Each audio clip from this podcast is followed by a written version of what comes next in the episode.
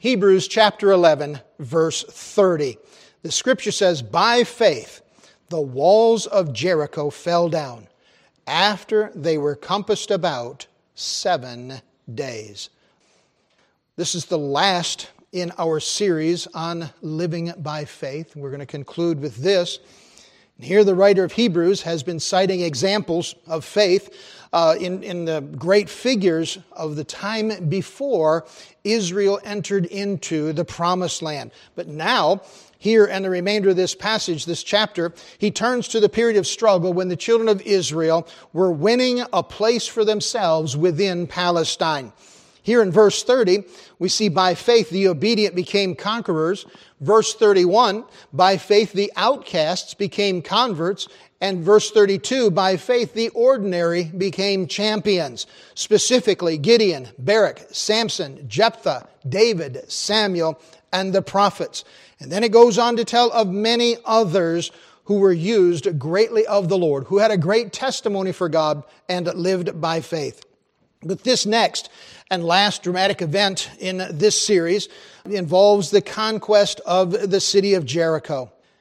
Not only because of the miraculous manner in which it was accomplished, but also because it laid the groundwork, if you will, set the precedent for the conquest of Palestine by the children of Israel, and they're establishing, uh, they're being established as the inhabitants of that land and receiving that promised land that God declared would be theirs. So we're going to look this morning at two thoughts.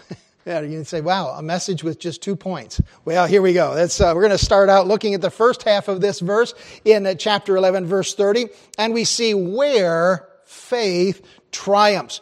By faith, the walls of Jericho fell down. We note here in this first thought that faith triumphs at the point of conflict. For them, the point of conflict in this text is the city of Jericho. A few things about this city. It was known as the city of palm trees, according to Deuteronomy chapter 34, verse 3, and other passages. But Jericho was a walled city in the midst of a vast grove of palms in the plain of Jordan, about five miles west of the Jordan River. It was the most important city in the Jordan Valley. It had the strongest fortress in all the land of Canaan and was the key to western Palestine. This heavily walled city of Jericho prevented invaders from entering the main valleys that provided access to the central part of Canaan. The city itself, though, was actually comparatively small. I don't know about you, but when uh, reading stories like this, you think of a massive city like the city of Babylon or Nineveh. But uh, actually, results gathered through excavations and uh, archaeological finds have determined that the city covered an area of about five acres. That's smaller than the property here for our church property. So the city itself was rather small, but it was built with such strength and had massive walls, and the walls were strong enough for houses to be built on top of the walls all around the city. And we recognize that, of course, from the story of Rahab. But the, the city had a, a fresh spring that provided hundreds of gallons of water every, uh, every day. So there was no problem there. They had plenty of food. The city was a stronghold. And as a result, the inhabitants of the city could kind of hold out there for quite a long time in regard to a time of battle. Uh, Deuteronomy 128 indicates that the city was of such impressive appearance that the spies that Joshua sent into the land made note of it. Deuteronomy 128 says, Whither shall we go up? Our brethren have discouraged our hearts, saying, The people is greater and taller than we. The cities are great and walled up to heaven. And moreover, we have seen the sons of the Anakims there. These men saw Jericho as being a city that they could not attack and win. It was a formidable obstacle, and it would be for any army, much less for this ragtag group of Israelites who themselves were not tried and proven really in battle. They were novices when it came to this matter of um, battle. You remember that these are the children of those who fled from the city of Egypt, from the land of Egypt. And uh, all the parents died in the wilderness in their 40 year journey. So this is the next generation, if you will, who's come along, and they're getting ready to go into this promised land. But human reasoning would look at this city and say, well, there is a way to go ahead and attack it, just as we see throughout history was common in an army besieging a particular walled city. Of course, they would go ahead and uh, gather slings and catapults and amass large volumes of stones for ammunition. They would dig trenches up to the city and try to dig under the wall to undermine the city's defense that way. Or they would call for surrounding the city and just preventing anybody from getting in or out and over time starving those people that lived in the city. And we see examples of that in the scripture, by the way, when you think of the city of Samaria. You know, faith has a better way. Their only hope was God. And by trusting God, they found that He was willing to give them victory over their enemies. You see, it's a matter of whether or not we're going to trust God and do things His way, or are we going to trust ourselves and do things our way. Faith does not oppose Satan's devices with human devices. We note that according to 2 Corinthians chapter 10, verse 3, it says, For though we walk into flesh, we do not war after the flesh, for our, the weapons of our warfare are not carnal, but mighty through God to the pulling down of strongholds. Well, speaking of strongholds, we're reminded, of course, as believers, that life is always a struggle for the believer. Would you agree with that? There are challenges and difficulties along the way. And though we might not be facing a mighty city that's a stronghold that we have to oppose, we certainly come across problems along the way that are great in our sight. And here, by way of uh, example and application, we note the children of Israel came across or came upon this city. By the way, this city had to fall because it proved to be a strategic point of defense for anybody coming into that valley. This was the first point of contact for the children of Israel as they got into this new land. And it was here they had to trust God to give them the victory right from the get-go. By the way, that's, that's what we need to do as Christians. We need to trust God and believe Him right from the very start, becoming Christians, and allow Him to work in our lives and help us to grow in the grace and knowledge of the Lord Jesus Christ and be strengthened in the faith. But God's way is not the world's way. And as long as we as believers are in the world, it would do us well to follow God's instruction and to do things His way. We all have our way of doing things. When we were in the Navy, we used to say there's a right way, a wrong way, and the Navy way. The Marines probably had a similar saying as well as any branch, but it's the idea that we think our way is best. Yes, we know what the Bible says. Yes, we know what advice tells us. Yes, we know what others suggest, but we have it in our minds that we know best for ourselves. Can I say this? We don't. We need to be willing to follow God's instruction and do things God's way. Isaiah 55 verse 8 says, For my thoughts are not your thoughts, neither are your ways my ways, saith the Lord. For as the heavens are higher than the earth, so are my ways higher than your ways, and my thoughts than your thoughts. Proverbs 3, 5, and 6. We know that verse. We quote it frequently, but do we actually follow it? Trust in the Lord with all thine heart, and lean not unto thine own understanding. In all thy ways acknowledge him, and he shall direct thy paths. Job 13, verse 15, he said, Though he slay me, yet will I trust in him.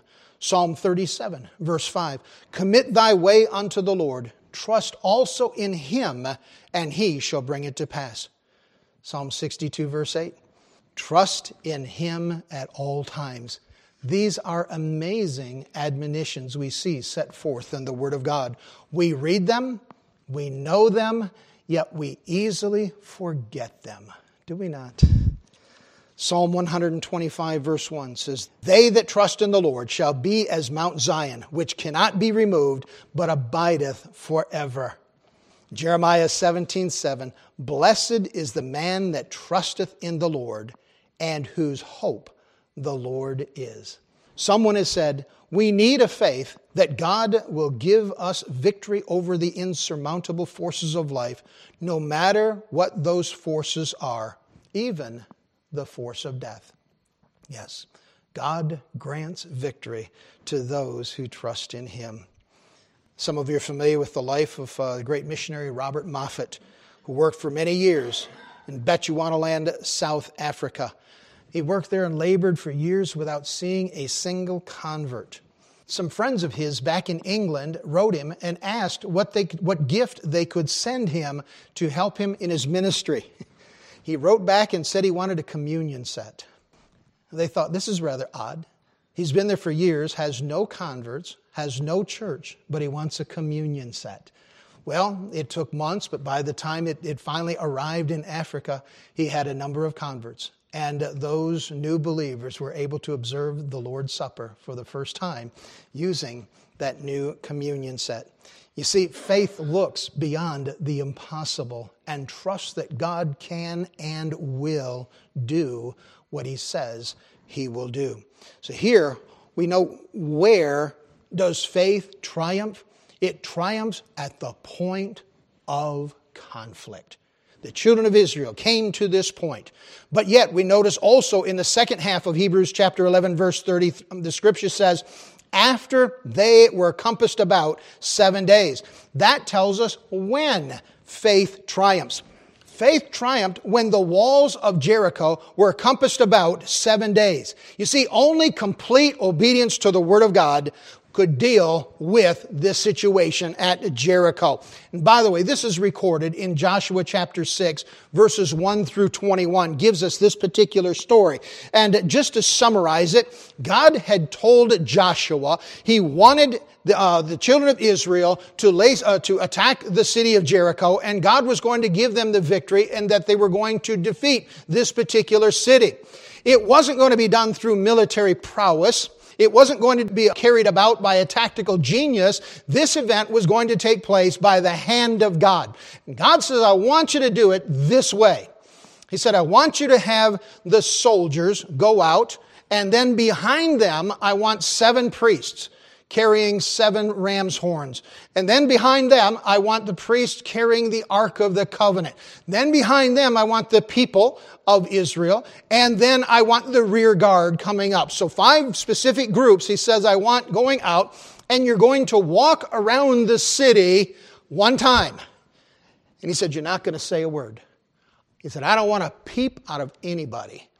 And then you're going to do it the second day, the third, the fourth, the fifth, and the sixth day like the previous five. But he said, when you get up at dawn on the seventh day, I want you to line up the same way. And I want you to go around that city. And after you complete one time around, I want you to do it again. And again and again and again until you've gone around it seven times. And at the completion of the seventh time around that city, I want the priests to blow those shofars. I want the people to shout. And at that time, I want you to attack the city and you'll take it. And what's an amazing thing is this story seems so incredibly ridiculous, humanly speaking, doesn't it? I mean, to think that they're going to attack a city by walking around it. Can you imagine? Getting a crowd that size to not say a word every time they walked around. Because if anybody would spoken, they would have disobeyed God, uh, violated His will, and as a result, there would have been failure. So they had to be complete quiet. I mean, I know me. I'd have been thinking, what are we doing? Do you know how stupid we look? Listen to them up on the, the, city. And by the way, the city walls would have been uh, covered with, with people standing around watching this, preparing for an attack. They were thinking this first day, boy, Israel, they're circling around. They're looking for their best opportunity, their best way of approach. And they said, we're ready. and so the children of Israel walking around and then they leave. Boy, don't you know that stirred up the people that lived in Jericho, and thought, ah, you know, they don't have a chance. We've got this thing. And then the second day, every day, the same scenario.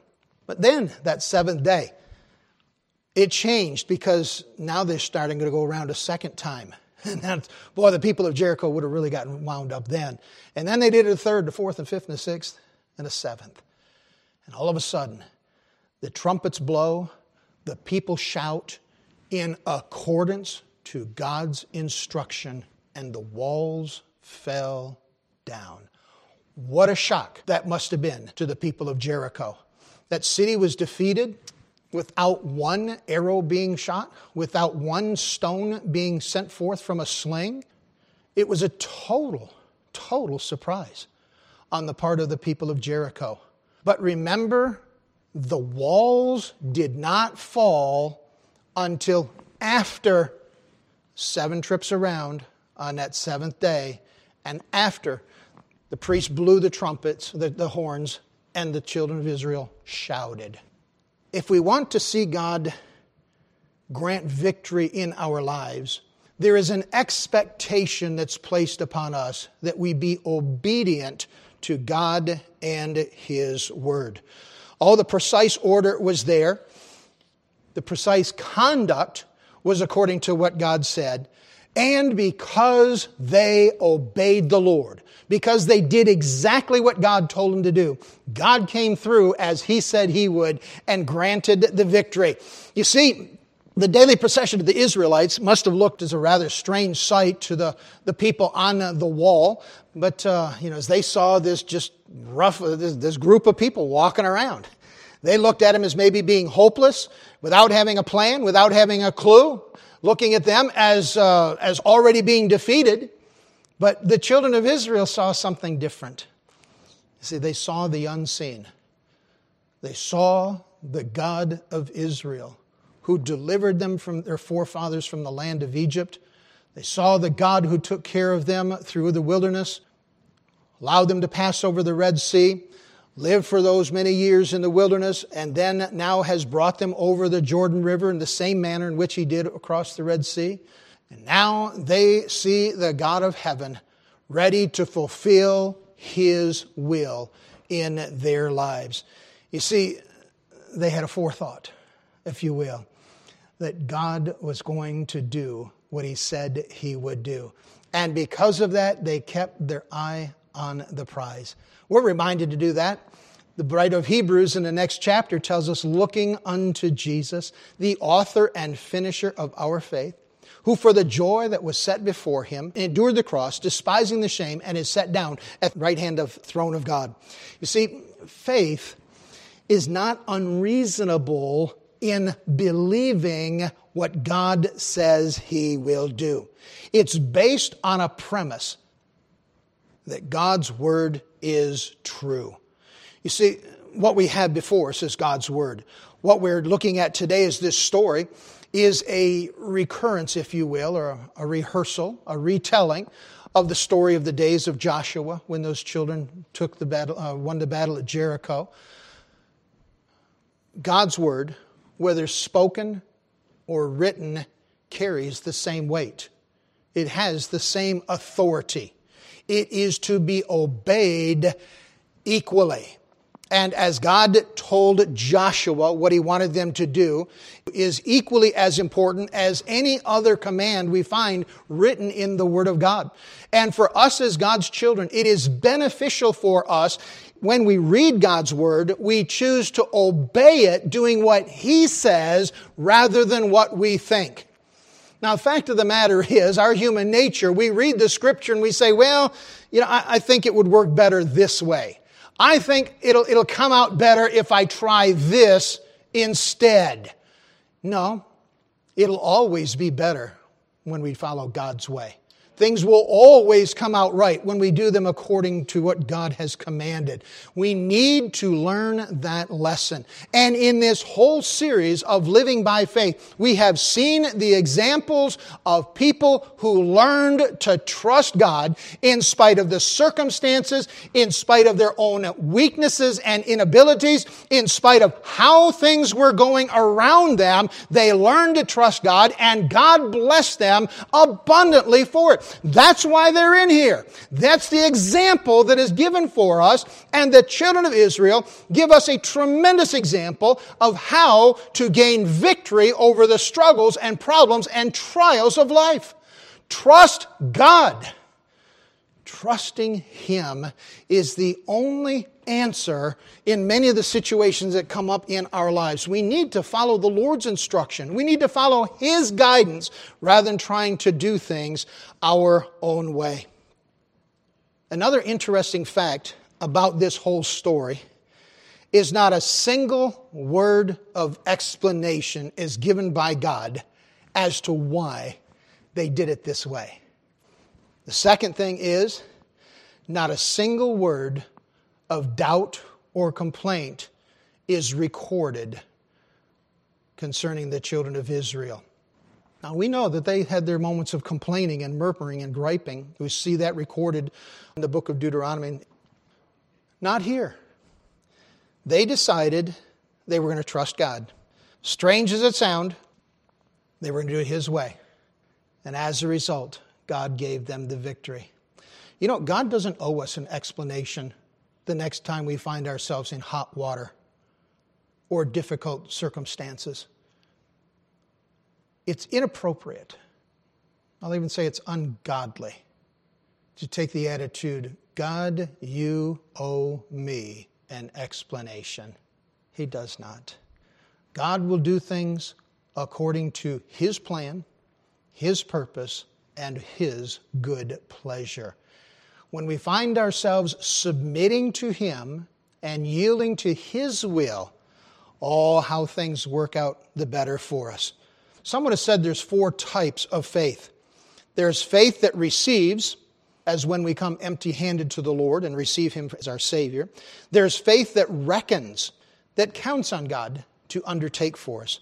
There's faith that risks, that moves out in God's power, daring to do the impossible. And then there is faith that rests, the kind that in the middle of pain and sorrow sits down and says, I trust God. Faith that receives, faith that reckons, faith that risks, faith that rests.